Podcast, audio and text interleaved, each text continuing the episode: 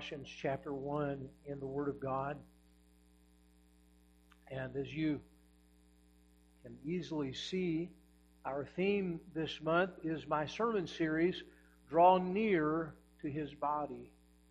And I hope that tonight or today you'll you'll discover that that body is represented today as the church. It is the church of the living God.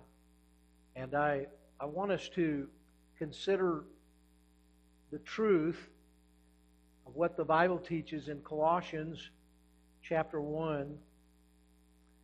And I'll just begin here in verse number 18. And let me mention that I'm going to use a lot of scriptures. If I had you turn to everyone, we'd be here for a couple of hours. And uh, I'm not trying to be facetious, but I just, I'm hoping that you'll notate some of these things. And I'm, I'm putting them out there so you understand that I'm not just taking isolated passages and trying to build doctrines out of single verses. The reality is that uh, for the verses that I give you today, there are probably a hundred more on each point that I could provide you. And if you need more information, it would be my delight as your pastor to provide it to you. But in Colossians chapter 1, the Bible says in verse number 18, and he is the head of the body, the church, who is the beginning, the firstborn from the dead, that in all things he might have the preeminence. Lord, I pray that you would help us to have good understanding concerning the truth. Help us, dear Lord, to be drawn closer to Thee today as a result of this time together. Fill me now with Thy Spirit, I pray. In the wonderful name of Jesus. Amen. I could not tell you in strong enough terms how much God loves the church. In fact, the Bible tells us in the book of Acts in chapter 20 and verse number I believe it's 27, it says there that, or verse 28, it says, Take heed therefore unto yourselves and to all the flock over the which the Holy Ghost hath made you overseers to feed the church of God, which he hath purchased with his own blood. How important was the church? And in this context, he's, of course, talking about the greater assembly of of believers, but specifically he's talking about organized body of believers as well because he's talking about pastors feeding those sheep who are members of their flock. The Bible reveals to us here that Jesus hath purchased that church with his own blood. Unfortunately, though we give mental assent and lip service to the reality that the church is the body of Christ, sometimes our lives do not share in the value that God has assigned to the church. There are those that are just outright disrespectful to the plan that God has established for the carrying out of His work. Some have read a few books and seen some YouTube videos by some naysayers or some uh, uh, armchair theologians that, that uh, don't have any understanding of truth that sound good but have led people away from a commitment to the church and they have become disrespectful and they have a negative predisposition to the whole concept of church itself. Yet, for whatever the shortcomings of a church assembly whatever disobedience may be there, understand that it is still God's divine plan for fulfilling his greater purpose of redeeming all mankind unto himself.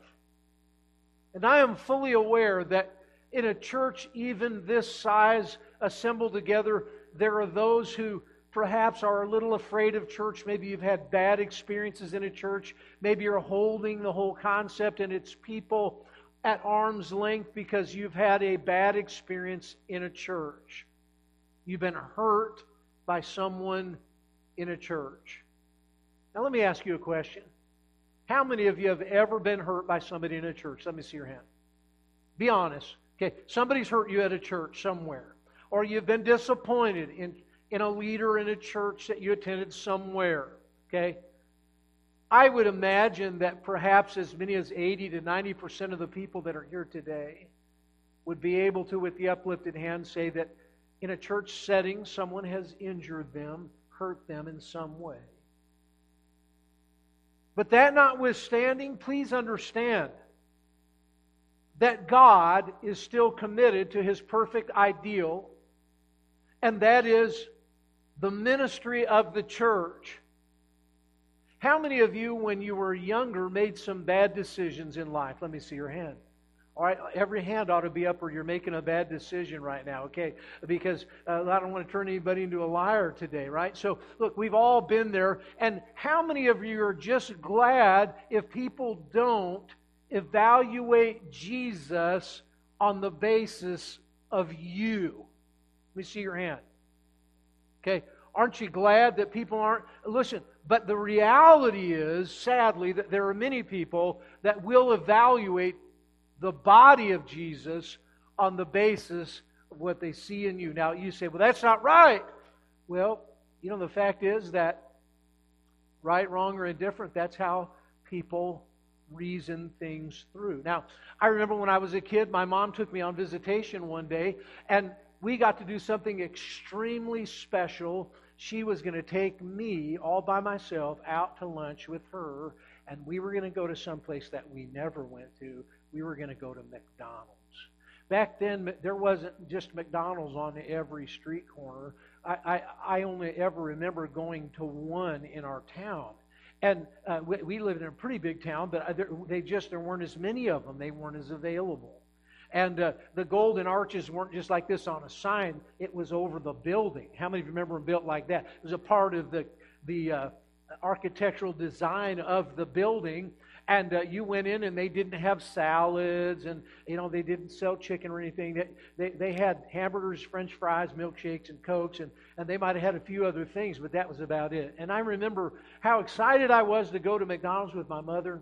And i remember that my mom she, she bought a she ordered herself a cheeseburger she ordered me a hamburger just a little regular cheeseburger a little regular hamburger and then it was 10 cents something like that probably was back back in the day and uh, I remember we shared a French fry, and she let me get a chocolate milkshake. And uh, and my mom prayed with me, and I thought this is just the bee's knees. This is the greatest thing ever, right? And uh, some of you are old enough to remember what bee's knees are, right? And uh, if if you're not old enough to remember, ask Tom. He is. Right. Okay. But anyway, eh, eh, you know, look, I'm sitting there, I'm eating, eating away, and and my mom is there with me, and I think this is just the best thing ever.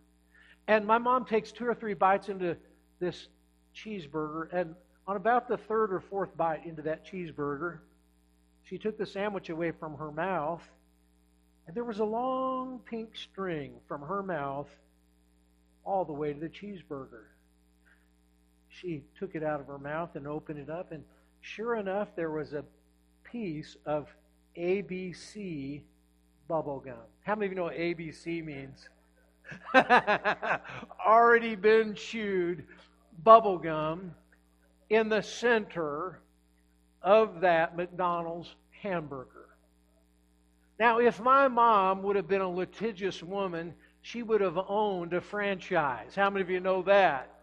At that point, I mean, uh, she she would have had McDonald's for life, or she would have been set up. I, I, I mean, but she wasn't, and and, and and I was just I was shocked and my mom kind of was trying to hold what lunch she had ingested or already in, you know, and she let me finish my sandwich. But she just took her sandwich, she put the top back on it, she wrapped it up in the wrapper, and she put it in the trash can. And you know what? I finished my lunch and we left. Now, do you think that was the last time my mother ever ate at a McDonald's restaurant? For a while. You know what? I'm sure that we've probably eaten at McDonald's hundreds and hundreds of times since that day. You know, my mom didn't pass judgment on every hamburger establishment in the world because one person allowed their chewing gum to fall into a sandwich. Right? Let me say this to you. There's something way more important than hamburgers.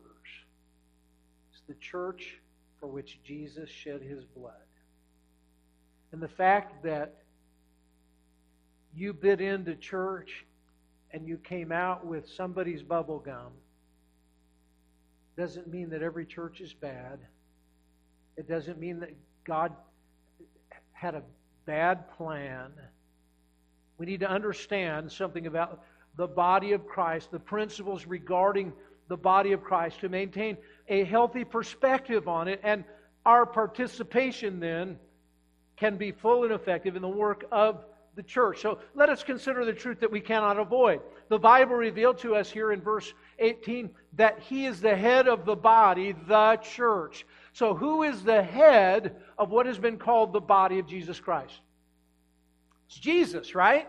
He's the head of the body. So, He's not just the uh, person that holds the title of being the head of the church, He is functionally and in every way the head of the church. The church is the body of Christ. The Bible reveals that to us, not only in Colossians, but also in Ephesians. And chapter number 5, verse 23 specifically, talks about that Jesus is the Savior of the body, which is a reference there to the church of the living God. When you get home today, or sometime when your mind is alert and fresh, I want to challenge you to take the Bible and read 1 Corinthians chapter 12. Because really, 1 Corinthians chapter 12 gives us an idea of what God truly desires for that body to look like. It's people working together in concert with the purpose of God in a loving way that respects the role of every true believer in Jesus as they engage that greater work of the church. Now, I want to just uh, uh, make a statement here, and that is this that the Bible tells us that in verse 13, that for by one Spirit we are all baptized into one body, whether we be Jews or Gentiles, whether we be bond or free, and have been all made to drink into one spirit. For the body is not one member, but many. Now, we were placed into the body of Christ at the moment that we accepted Jesus Christ as Savior. We were baptized by His Spirit into the body of Jesus Christ. Now, we are members in particular, and a body doesn't just have one member, it has many. And God has designed the body to function and working together. Now, I want to just say that the body or the church is comprised of true believers in Jesus. True believers in Jesus. Now, how many of you have ever attended a church outside of Freeway? Let me see your hand. Okay, everybody's hand practically is up. You've been to another church at some given point in time. Now, I don't believe I'm going out on a limb when I say this, and that is this that you can go to almost any church anywhere in the world that has a membership roll.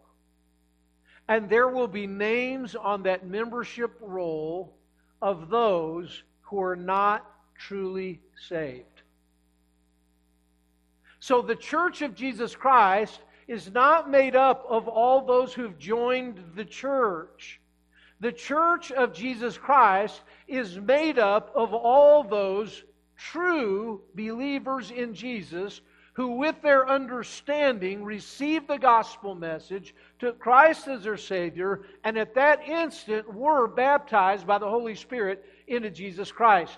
Now, how many of you know that not everything that glitters is gold? How many of you know that? How many of you have come to the realization that the moon is not made out of green cheese? Right? Some of you have figured that one out already, all right? And uh, look, you know that there is no Santa, Santa Claus, and we ate the Easter Bunny when we were kids. Uh, the fact is that uh, there are a lot of misconceptions that people labor under that we need to come to terms with. If I've just burst your bubble, we'll have some crisis counselors available after the service for you, okay? Uh, some of you like, there's no Santa. What? The Easter, you got to be. Listen, the fact is, not everyone that claims to be a Christian really is. And not everyone whose name is on a church roll is really a church member in the economy of God. The church is made up of true believers in Jesus Christ. Okay? How, you say, how do you know that? Well, there have been many times where I've dealt with people who were members, their name was on the roll. Maybe they even got baptized in water, but they were never truly saved. And it was evident upon personal visits with them and asking them about their, uh, their personal experience with the Lord and their testimony of salvation, and I discovered this person has no understanding of the gospel. They got baptized and their name was put on the church roster, but they were never really saved. And so while they may be a member of a local church because their name is on the roster, they're not a member of the true church of Jesus Christ. And we need to understand that. How many of you are with me so far? Say amen. And, and so, look, we need to understand this. But here's the principle of the body that I want you to see. In Acts chapter 9, if you would go there quickly, in Acts chapter 9, we discover the testimony of Saul of Tarsus coming to Jesus Christ on the road to Damascus. Now, how many of you know what God changed his name to? What was it?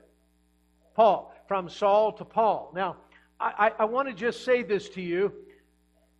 We can't miss this because it is foundational to everything else that I'm going to say to you today. In Acts chapter 9, the Bible reveals here to us in verse number 4 And he fell to the earth and heard a voice saying unto him, Saul, Saul, why persecutest thou who? Me.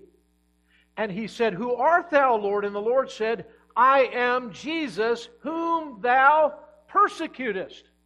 What is the Lord saying? Paul, while you're on your way to Damascus to beat Christians, to put them in stocks and in chains, to throw them in jail, to put them to death, when you do it to them, you're doing it to me. Because the Lord didn't say, Saul, Saul, why are you persecuting my disciples? He didn't do that. He said, Why persecutest thou me. Now, let me ask you a question. How many mamas in here today? Mamas, raise your hand up big and high if you would. Have grandmamas? Any grandmamas in here? I have some like that. Some some folks are just swelling all up, and I see the high pro glow uh, just all of a sudden coming on your countenance. You're proud of them kids. Listen, you'll understand what I'm about to tell you. Okay? Now, how many of you mamas uh, you know that your kids are just human and you understand that they're capable of anything else that another human might be. How many of you, some of you like, not mine, no way. And, and others of you, okay, yeah, I'm, I got my feet on the ground here.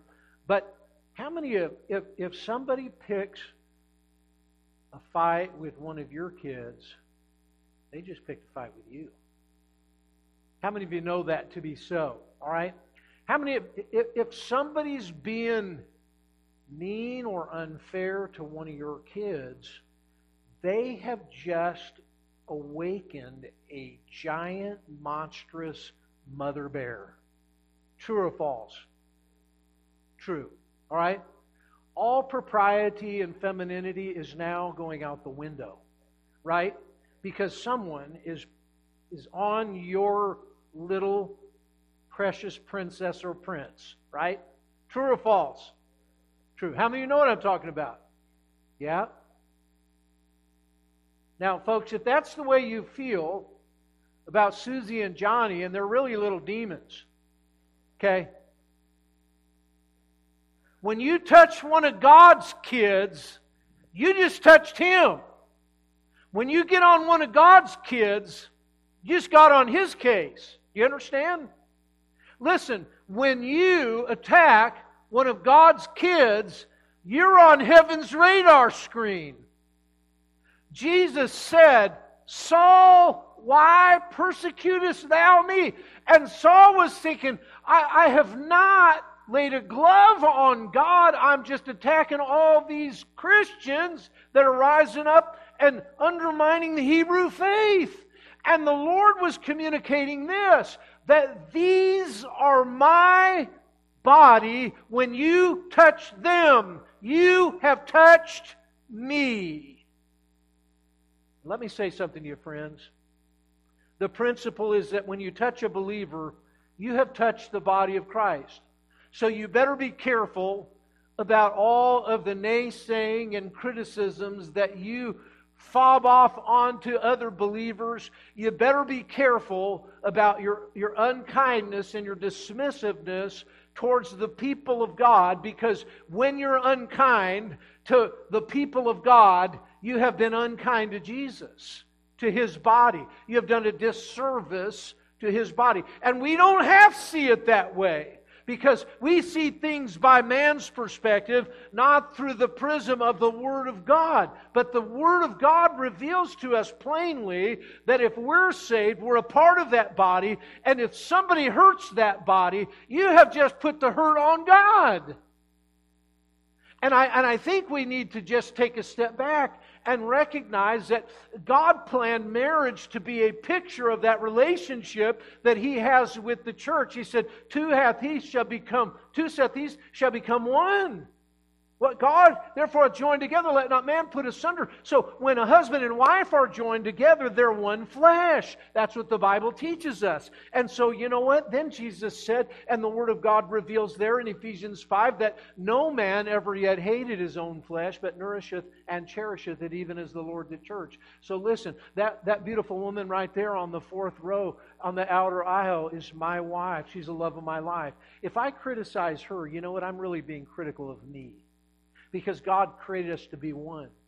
I, it, it, look, if somebody breaks her heart, they've just broken mine. They just hurt me. We're one. And so, listen, in this church, when we begin to speak a word against another member of the church, we really begin to attack the body of which we are a part. Um, yesterday uh, we spent some time with uh, uh, Cookie. She wanted to take us out to celebrate Timothy's birthday, and uh, at the table was was her sister-in-law Darla. And we were talking together, and uh, her husband has had some real problems with pain in his neck and back, and as they began to talk, it started out with a problem in his knee, and he was favoring his knee, and it affected his back. And because what was going on in his knee and his back, it began to work its way up the spine to the neck. And so we might say, well, you know, uh, look, it's not going to bother me if the knee hurts because I am the index finger. You know, I'm always the one pointing finger, right?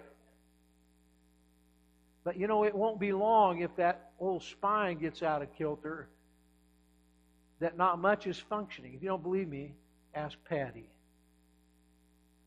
The fact is, when you touch a believer in Jesus, you have touched the very body of Christ. Understand that that is the principle that we're working from, and also know that we see here the power of the body. Of course, the, the, the head or the power, the authority over the church is Jesus. So I'm here today to tell you that the Spirit of the living God, the, the Spirit of Jesus Himself, comes to take up residency in you, according to 1 Corinthians chapter 6, verses 19 through 20. That my body is the temple of the Holy Spirit which I have of God, and I'm not my own. So I'm to glorify God in my body and in my spirit, which are God's. So the Spirit of the living God comes to take up residency in me. And so He's dwelling in me. Jesus is living in me through the agency of the Holy Spirit. And the resident should be the president. Let me say that again. The resident should be the president. Now, come to think of it, how many of you like me? You wonder if the guy living down at 1600 Pennsylvania Avenue is really calling all the shots right now. And I, I, I, he's going to take questions on that later, maybe. you know what I'm saying? yeah. Look, listen, he's got to pull the card out somewhere. I've got a card here that's, yeah, I live at 16 of my. but look, folks, we, we need to allow the Lord Jesus to be the, the head, the power that calls the shots in our life. How many of you believe that you should practice the lordship of Jesus Christ in your life. Let me see your, see your hand. Right? You should practice the lordship. Now, um, I've heard a lot of people say this, and it bothers me when I do. They say dumb things like this either he's the Lord of all or he's not the Lord at all. How many of you heard that one? Either he's the Lord of all or he's not the Lord at all. Folks, can I tell you something? He's flat out the Lord all the time, whether you make him Lord of all or not.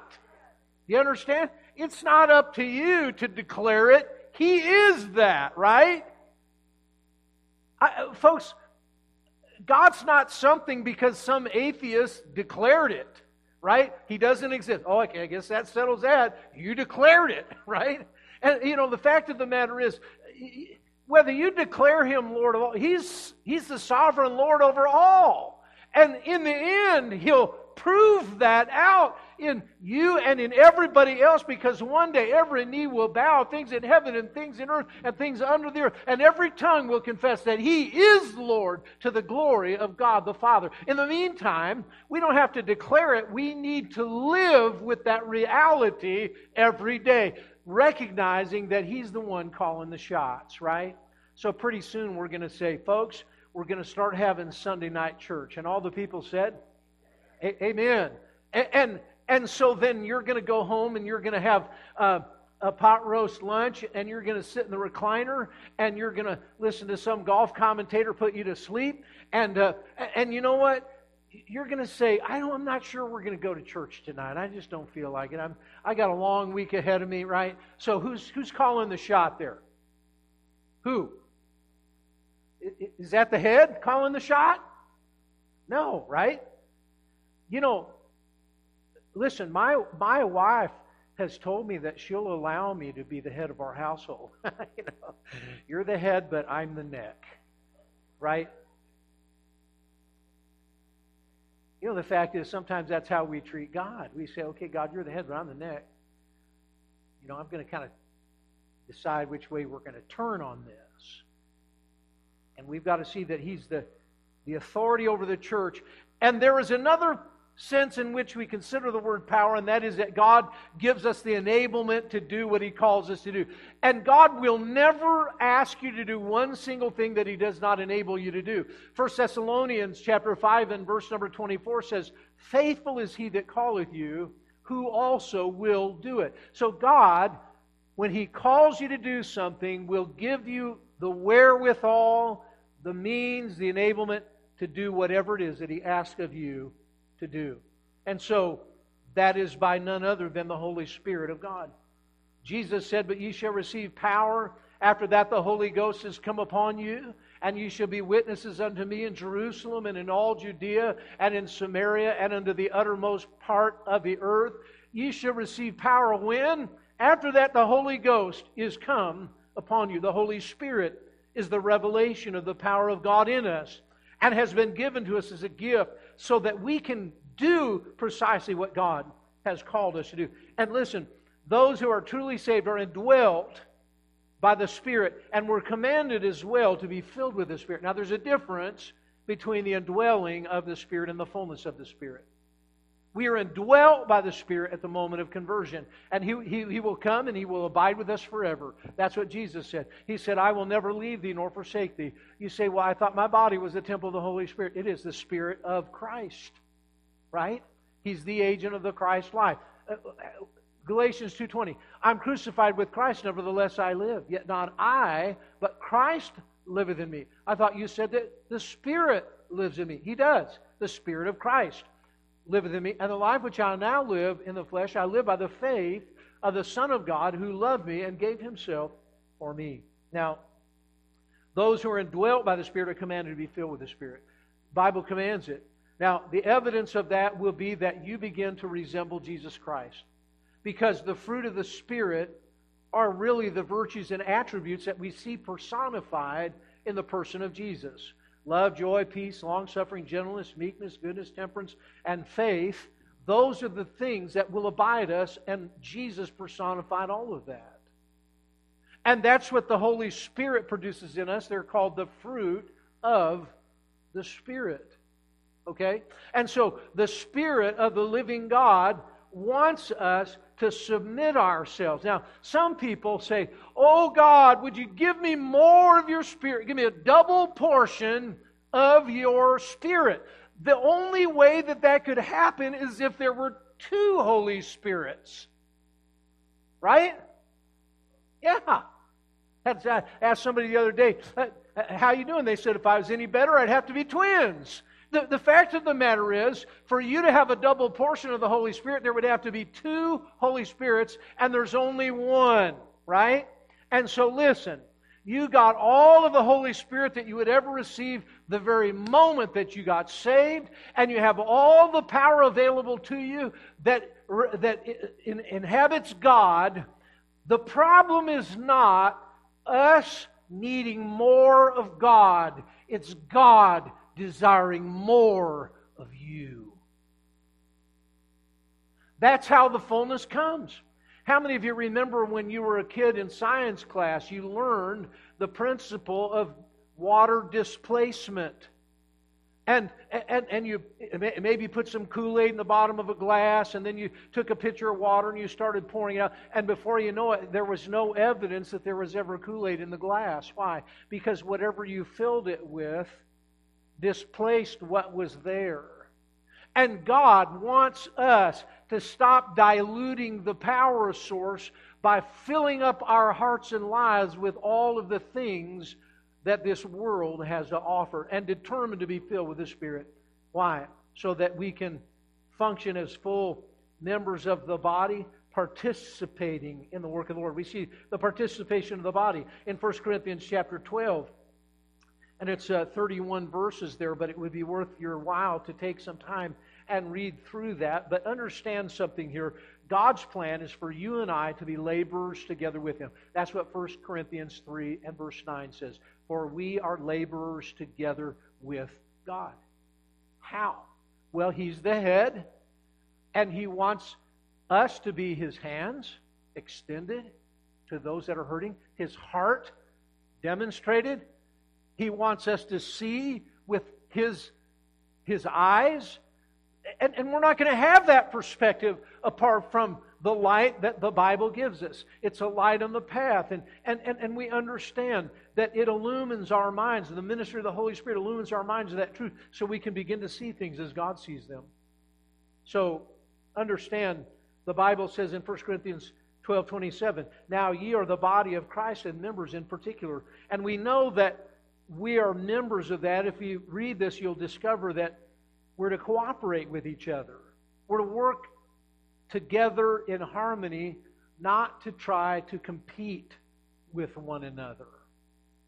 I mentioned in the drive in service that when I had COVID, there were some days where I was laying in the bed and how many of you have ever laid in the bed and, and it just starts to hurt to lay in bed? You just uncomfortable. You know, you, you can have a good bed. You can have my pillow. You can have Giza Dream Sheets. You know what I'm saying?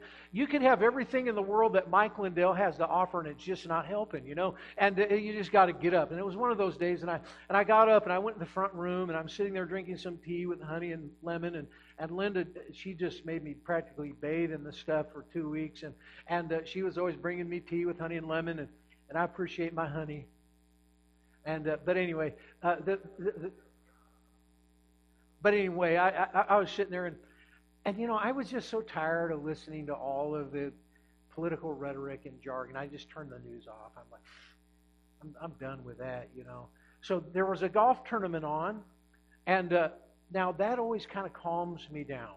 How, how, many of you it bores you to death? All right, something it bores you to death. It calms me down a little bit.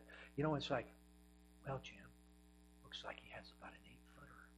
I think this is going to break a little to the left. He's got to get over the ridge, and then it's going to break to the left, and he's got to watch his speed on this now.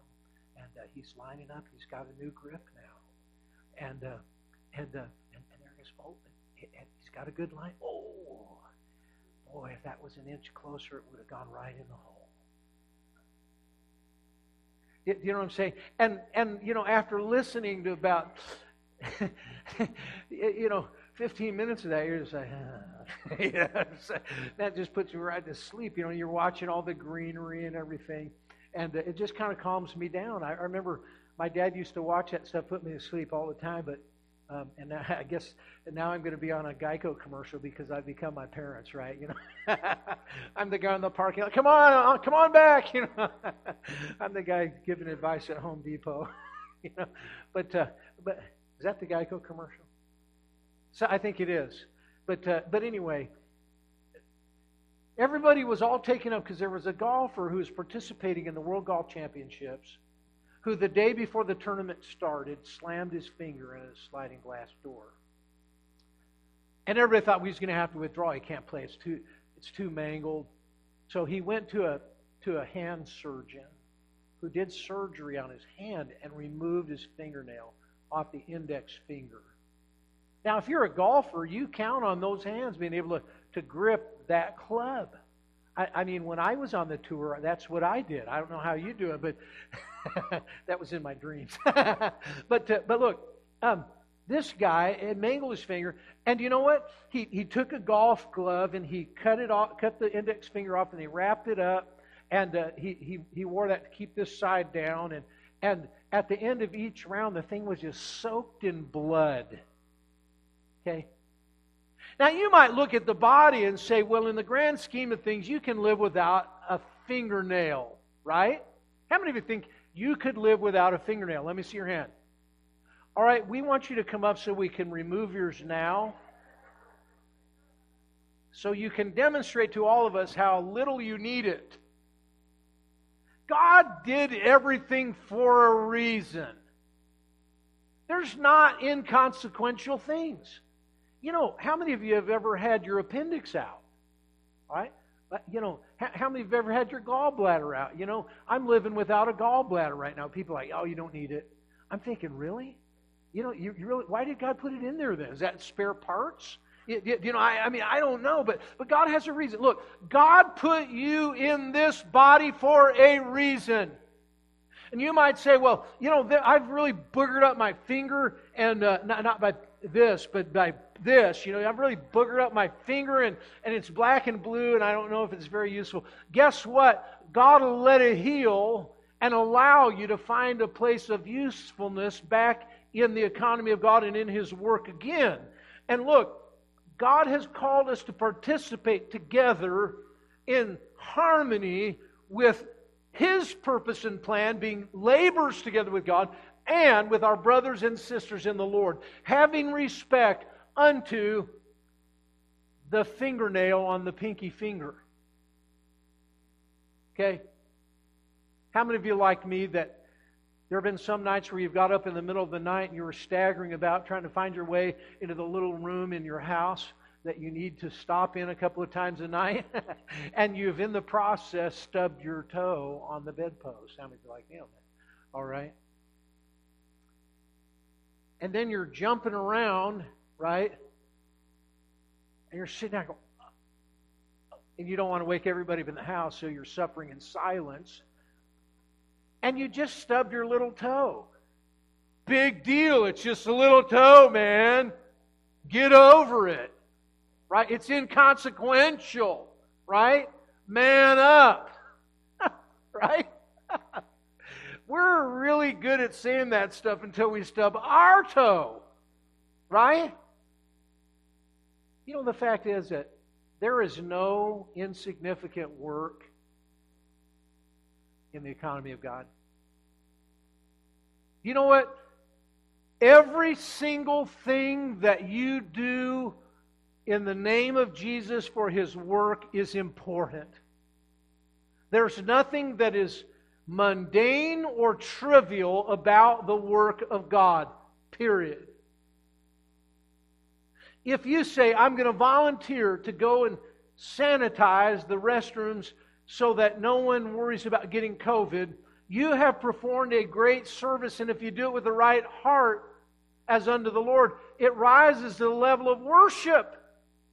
So Miss Paula could stand up here and sing beautifully, and we would all worship the Lord together with her, and we would think that is so significant. But there may be someone that goes and sanitizes the restrooms, and that allows someone to have the comfort to come in and worship the Lord without worry, and they get saved, and we don't even give that a second thought. There are no insignificant things in the work of the Lord. There's no such thing as a trivial or a mundane task in the work of God. It is all necessary. Now, uh, we, we must choose to love our head, and we will correspondingly love each part of his body. Each part of his body. I'm, I'm glad that my wife teaches me this every day because there's way more of my body to love now than there used to be. There's, there's fewer of some things like hair, right? It's, it, it stopped growing on my head and it's growing like crazy out my ears and my nose, right? you know what I'm uh, it, you know it's it's amazing. You go into the men's grooming section of the uh, you know the drugstore and it's all it's all trimmers for your nose hair and ear hair. You know, and look, there's some of you I'm going to buy you one for Christmas. Or, you know, better yet, if you can't afford, I'll, I'll, I'll take you down the store and get you one today. You know, you got a little veritable forest growing out of the side of your head, and you're kind of oblivious to it, and it's bothering me. It's kind of distracting. I can't focus during the message. I'm like, wow, that guy needs to trim that thing, you know. I, I think there's a family of, of sparrows living in there. You know, I mean, it's just, you know. now, now listen. I'm, I'm just making light but, folks, you know, when you choose to love Jesus, what comes along with that is you're going to love his body. And I think that that's what God has ordained. Now, I want to read you a, a verse that I think is profound in 1 Thessalonians chapter 3 and verse 12. It says, And the Lord make you to increase and abound in love one toward another and toward all men, even as we do toward you. God doesn't want you to say, Well, yeah, I love everybody. No, He wants you to continue to grow in love with them. How many of you, when you got married, if you're a married person, you felt like, man, I'm so deeply in love right now, I just can't even imagine. And as you look back over it now, you think, I didn't even know what love was then. How many of you are like me on that? And so what's happened is you begin to grow in your understanding of what love is, and your love has begun to grow and abound. And that's God's plan for us within the body of Christ to abound and to grow in love one with another. And as we love God as we should, we're going to love His kids. Because you know what? We're not going to see them as Bible thumping, reborn Christians that, you know, are judgmental and they're the index finger on the body of Jesus. No, we're going to see them as our brothers and our sisters that we love. Because that's indeed what they are. You see, this loving participation together is how God ordained that his body would function. And by the way, if you don't love the brethren, there's a serious question about your salvation. Because the Bible says in 1 John chapter 3, Here, hereby, hereby we know that we have passed from death unto life, that we love the brethren. And so I think that we need to understand that that's God's plan to participate together in this great work that we call church. Now, I'm almost done, so don't don't get all twisted up thinking the pastor's going to preach till the store's closed or something. I, here, here's what I want to tell you. I recognize that many of you love yourself. You know what the Bible says? No man ever yet hated his own flesh, but nourisheth and cherisheth it, even as the Lord the church. Sometimes I talk to people and they say, My problem, Pastor, is that I have this really low self esteem. I have low self esteem. And I'm thinking to myself, you know what? You're here wanting me to prop you up. You know why? You want everybody else to think as well of you as you do. Know, people have a higher opinion of you. You know, people say, I just despise myself. No, you don't. You know why? Most of you are taking nourishment pretty regularly, right? How many of you you're working on that COVID nineteen? Right? Kind of like the freshman fifteen. I'm trying to work mine off so this suit will fit me better. I can button it in front, you know. But look, folks, almost all of you today, when you got up, did some cleaning. Maybe took a shower or a bath. Okay? Maybe some somebody got really fanatical and even brushed your teeth, right? And, uh, and, and, and maybe you're way over the top and you flossed. Okay? And then others of you, you know, you put a comb through your hair. And, you, you know, you put, put clean clothes on, right? How, how many of you know what I'm talking about here? Why did you do that? Because you are caring for yourself, right? You go in the store and say personal care items, right? Means I'm going to care for myself with this, right? We care for ourselves quite a bit. You know, today I, you know, I got up 4:45. I didn't want to be up, right? I wanted to hit the snooze button. In fact, I want to take a sledgehammer to the clock altogether at that hour. And I, you know, but I knew I had to be up and at 'em and and spending some extra time in prayer and in the Word. And and uh, but you know what? I managed to make my way into the shower, and I managed to put you know put some toothpaste on the toothbrush and run it over my teeth. And, you know, I managed to put a comb through the little hairs on my head and position them all just so and spray them down so they wouldn't move and, and, uh, and make sure that I was presentable because I care. Do you know what I'm going to say this to you? What was foundational to that was me getting in the shower to wash off whatever shouldn't have been on there. Okay? I'll get all the sleep out of my eyes get all the BO off of my body, right? How many of you know what I'm talking about? Some of you don't. You really should. We're going to have an invitation in a minute. We're going to take up a love offering, buy you a bar of soap and a can of deodorant. But, uh, but look, why do you say that, Pastor? Because you know what God wants to do? He wants us to understand that He's purifying us make us more like Him. Now, that was accomplished instantly, positionally, at the moment I got saved. I, by the washing of the water of the Word, I was made blameless. I was made perfect. I was made holy. And that's what God sees. Now, uh, let me just, get, is it okay if I just, since I'm dispelling myths today, no, no Easter Bunny, no Santa Claus, no moon of green cheese, today I want to dispel another myth. Can I do that? Let's do this. All right, I'm going to have fun. All right. So when God sees me, what does he see me through? Huh? What? Through the eyes of love, through Jesus. You know, the blood. Okay, we hear that a lot. He sees me through the blood. Can I tell you something? When God sees his child, he sees them. He doesn't see through anything. He's God. He doesn't need to filter anything out. He's God. He sees you for who you are. And when you get saved, you know who you are? Well, the Bible says you're blessed. The Bible says you're loved. The Bible says you're forgiven. The Bible says you're accepted. The Bible says you're adopted. The Bible says you're holy. The Bible says you're perfect. The Bible says you're unblameable. So God doesn't have to see through anything to get to that. You understand? Now, it was the blood of Jesus Christ that accomplished that, but He washed it away. So God doesn't need to look through that to see me he sees me in the person of Jesus Christ, pure and holy, spotless and unblameable. He made me clean. He said in John 15 and verse 3 Now are ye clean through the word which I have spoken unto you. It is God that cleans you up. But understand this practically, He wants us to bring our lives into the light of who we are eternally and to live up to what God has already eternally accomplished for me and for you. I am holy before God.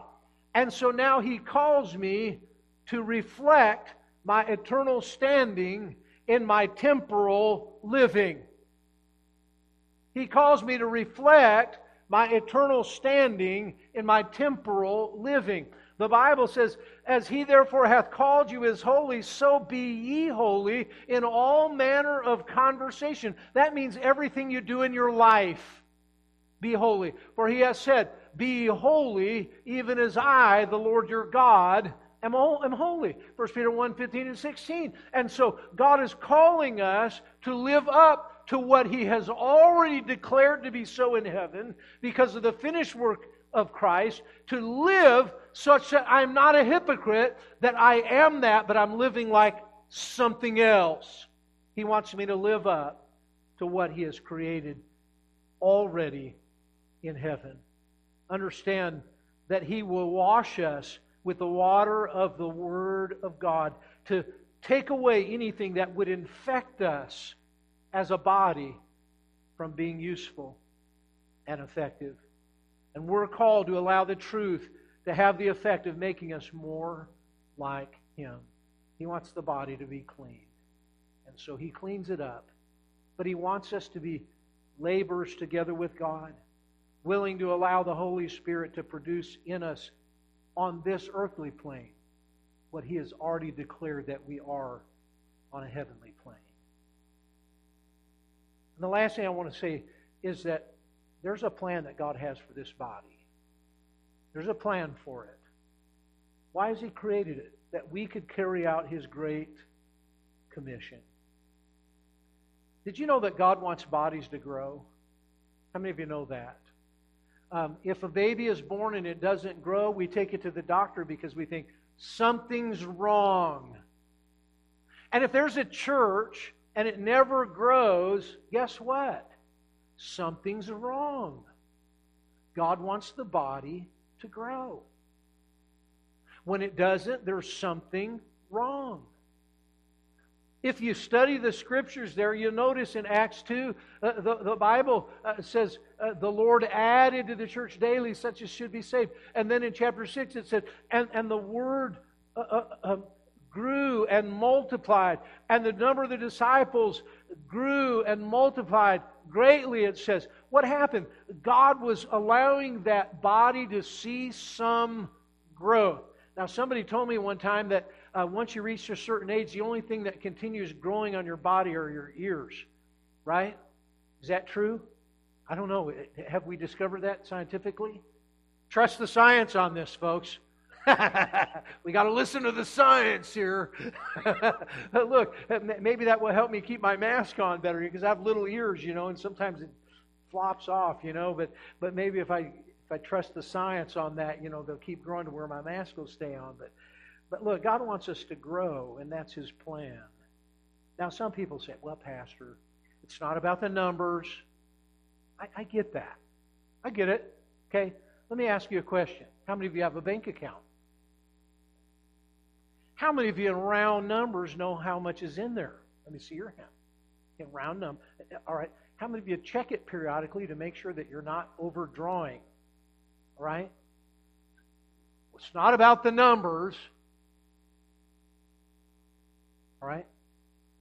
Other than the third and fourth grade Sunday school teacher, how many of you know how many third and fourth graders we had in Sunday school last week? You know what's important to us? Things like money how much we have of it.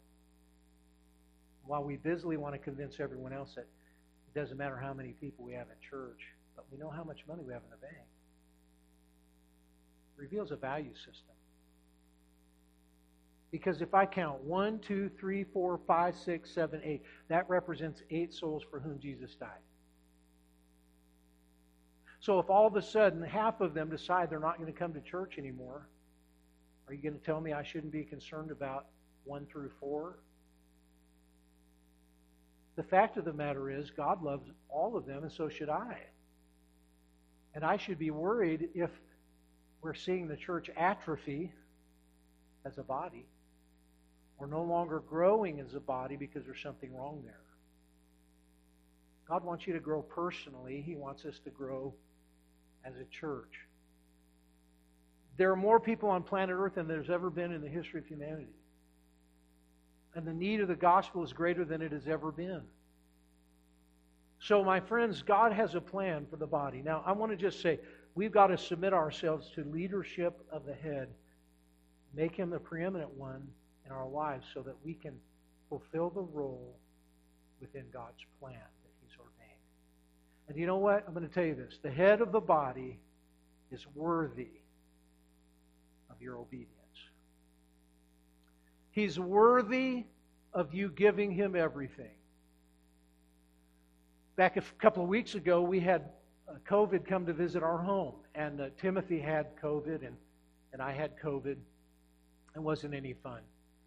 And it disrupted Timothy's basketball season. I felt bad for him because he was on the basketball. It disrupted Phoebe's, too, because she had to quarantine at home, and she missed some basketball games. And, and, and Tim uh, missed all but two of the remaining games of their season. And then when he came back, because he'd missed practices and had COVID, the coach didn't want to put him in the game. And uh, he was kind of feeling bad about all that. And so, you know, we were just talking about sports and think, you know, inequities and things. And I said, son, let me tell you a story. When I was in high school, I loved basketball like he, he, he loves to play basketball and chip off the old block. And anyway, I my senior year, I was going to start uh, as the point guard for our high school in Seoul, Korea. And we, we had a dynamic team. We got 42 wins, no losses over a two year period. We were the champions of the Far East. We, we went to Okinawa, Japan, and uh, we won the championship my, my uh, sophomore year. We went back, defended our championship my junior year, played against teams all over uh, the, the Far East. And uh, it was a wonderful thing. And now I was going to be the starting point guard on that team my senior year. God began to redirect in my family, and uh, my dad uh, made the decision that we're going to return from the mission field and he was going to take a pastorate in the States. And so, knowing how important it was to me to be able to finish my senior year with my friends and to play on that championship team, they talked to me and they said, Son, if you want to stay, you can stay and live with one of your friends until you graduate, and you can come home. And I said, No, we're a family, and uh, I, I need to support the family and what's going on, so I'll, I'll go. Well, man, it was heartbreaking to me. Well, we moved to California, and I, I enrolled in a high school in Huntington Beach, California. And I went out for tryouts there, and, and I made the team. No doubt I was going to start as the point guard on that team. But I'm tell you something. I was taking somebody else's spot who thought they were going to be the point guard. And they'd played together. Most of the guys on that team had played together, and this would be their fourth season playing all together. And I was Johnny come lately. And so they some of the guys didn't like me all that much, but I just was I was going to give it all I had. I was going to lay it all out there on the line every time I laced them up. And so that particular year we played in three tournaments my senior year in all three tournaments, I won all tournament team. In the tournament that we won the, the title to, I was named the tournament MVP.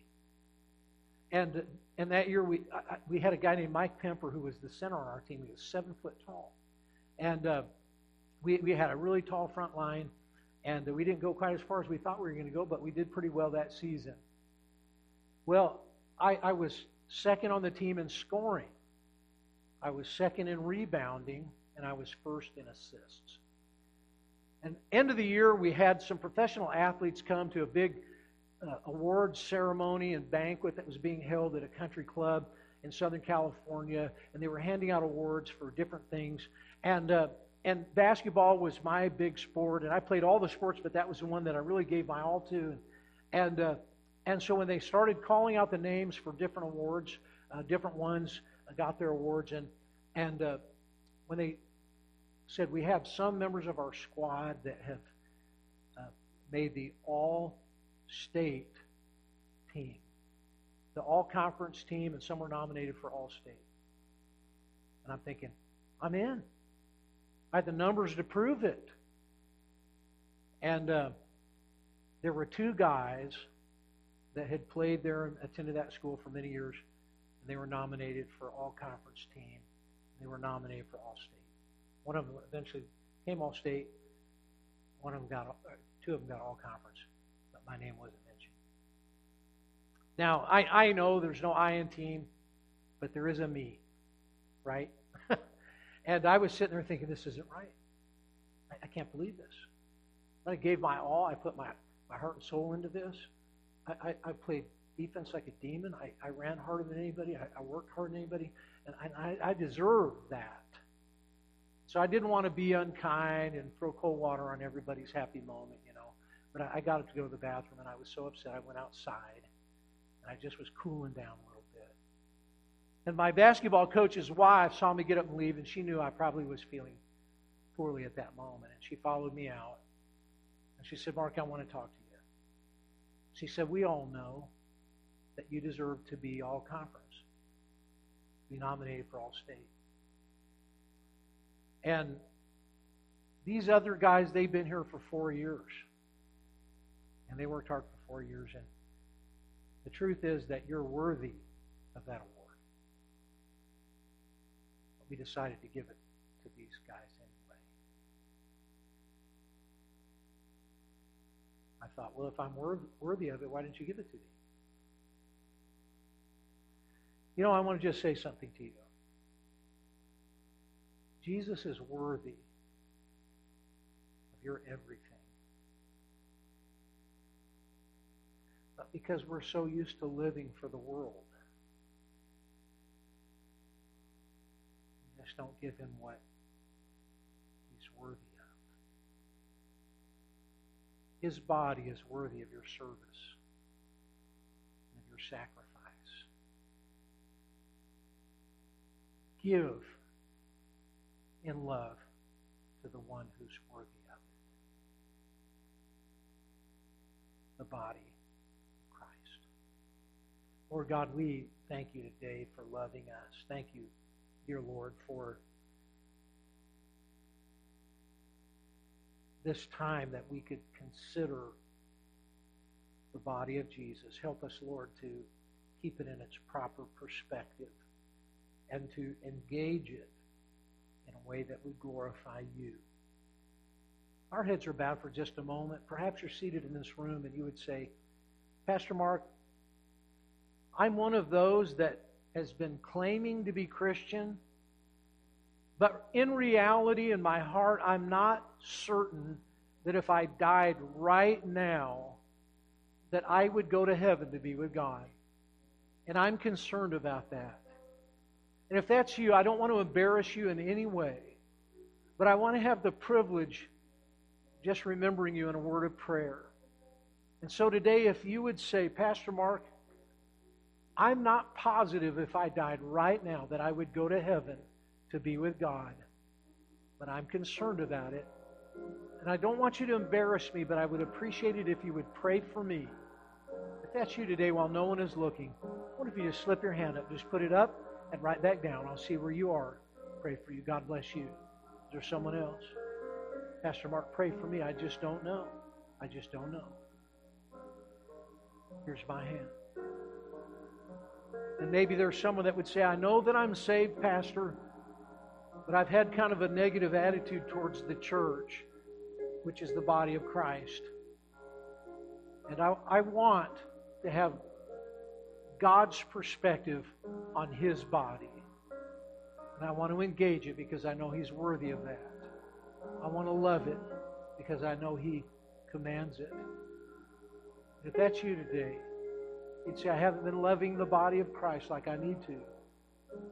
Here's my hand. Pray for me. I wonder if you just lifted up His word. God bless you and you and you. God bless you and you. God bless you today. He purchased it with his own blood. That's how important it is to him. It needs to become important to all of us. In just a moment, we're going to sing a hymn of invitation. And when we do, whether you've lifted your hand or not, if God is dealing with you about some decision that you need to make, perhaps you're not certain you're on your way to heaven. If that's you, when we stand to sing in a moment, I want to invite you to just come straight to me. I'll have someone who will have a mask on who can take a Bible and show you from the Bible how you can be absolutely sure that you're saved on your way to heaven and never doubt it. Be the greatest decision you've ever made. Maybe God's leading you to say, I, I need to begin loving the body of Christ like I never have before. now that COVID is upon us, I'm appreciating its role in my life more than ever. I want to love it as God would have me love it. I want to serve through that ministry like God would have me do, knowing He's worthy of it. Maybe you just want to kneel down and, and make, make that commitment to the Lord today. Well, God, help us in these moments to honor Thee with our choices. We ask it in Jesus' name. Our heads are bowed. Let's stand together if you're able. And Pastor Pack is going to begin singing. And as he does, God is speaking to your heart, we invite you to step out and come. Just as I am. Say, I'm not sure I'm saved, Pastor. Would you come? We invite you to come.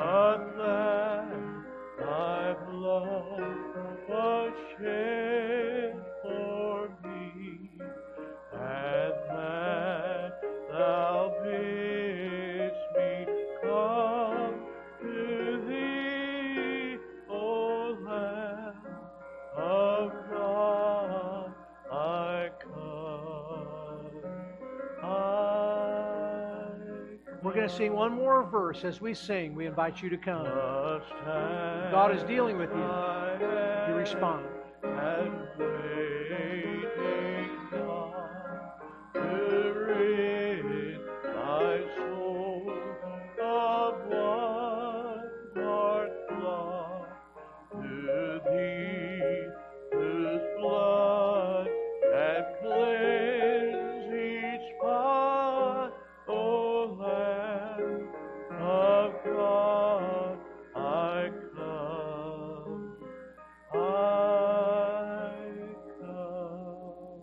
Father, thank you for this time together in your house. Thank you for these sweet people. Lord, I pray that you would allow the message to remain in our hearts long after the service is over.